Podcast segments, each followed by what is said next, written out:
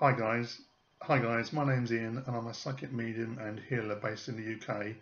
In today's short video I'm going to talk about the energy body that surrounds all living things. Now the energy body is sometimes known as an aura and is an electromagnetic field that surrounds your body from an inch upwards, depending on your degree of spiritual unfoldment. Basically, your body is a magnificent machine that can be compared to a sophisticated piece of electronic equipment that has numerous circuits, wiring and electricity to make it function. You have an autonomic nervous system which controls your blood flow, your heart, your rate, your breathing and many other functions 24 hours, all subconsciously, but you have to think about it. But apart from your physical body, you also have a energy body, which is made up of a network of wiring, not physical wiring, but energy wiring, called meridians. And there are also various junctions where these wiring points meet, which are called chakras, or energy centres. And there are many chakras in the body. The most well-known ones are the top of the head, just here, the crown chakra, the forehead, in between the eyes, which is the third eye, the seat of the pineal gland, the throat, the heart, the stomach, the solar plexus, the groin and the feet. These are the main chakras that most people speak of in various books and lectures, but there are in fact many more. You have chakras on your arms, you have chakras at the side of your head, down your back and your feet, literally your body is covered in them. Now, what some people don't also realise is your body is basically positive and negative. Your right hand is positive in nature if you are right-handed, and your left hand is negative in nature. And we contain both electrical and magnetic fluids within our energy system.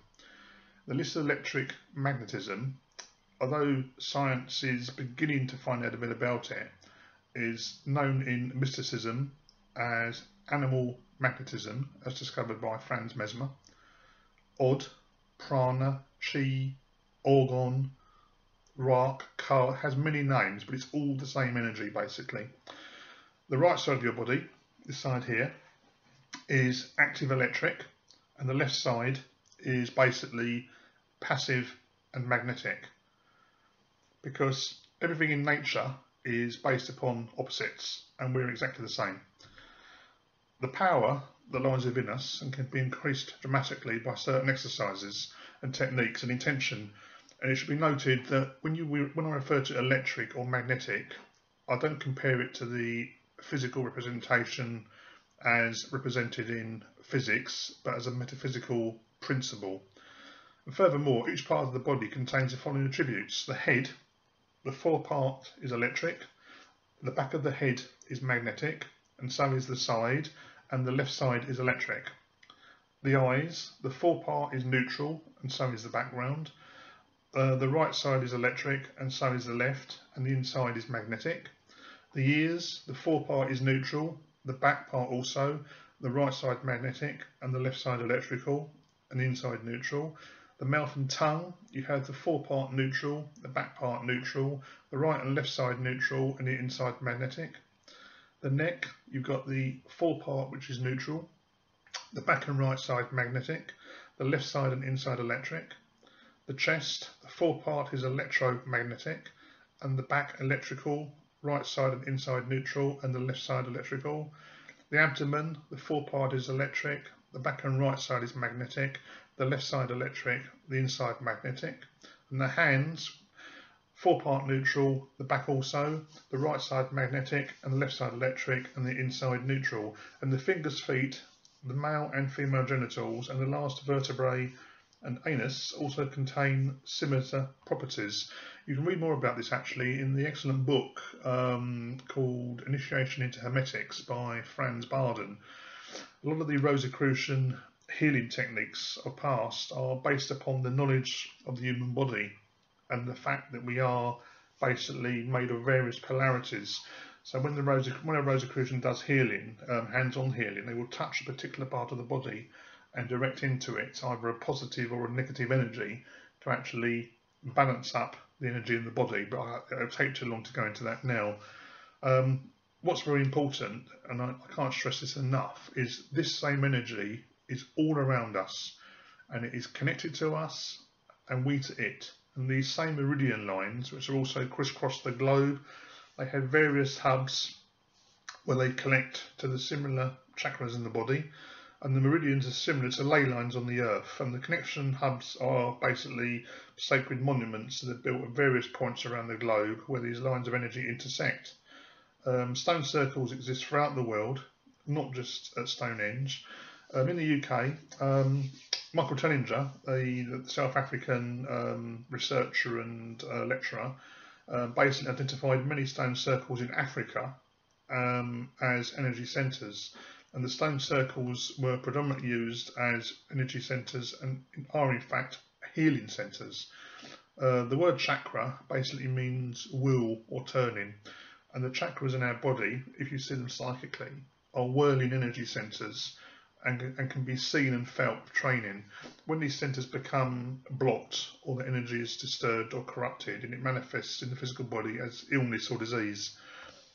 Our world basically is awash with microwave energy, radiation, Wi-Fi, Bluetooth, phone, radio waves and TV, and all of these interacts with the Earth's energy field and ours. So is it any wonder with all this electrical pollution that year on year there are increases in cancers and illnesses? We're basically poisoning ourselves with the energy that's flowing around us.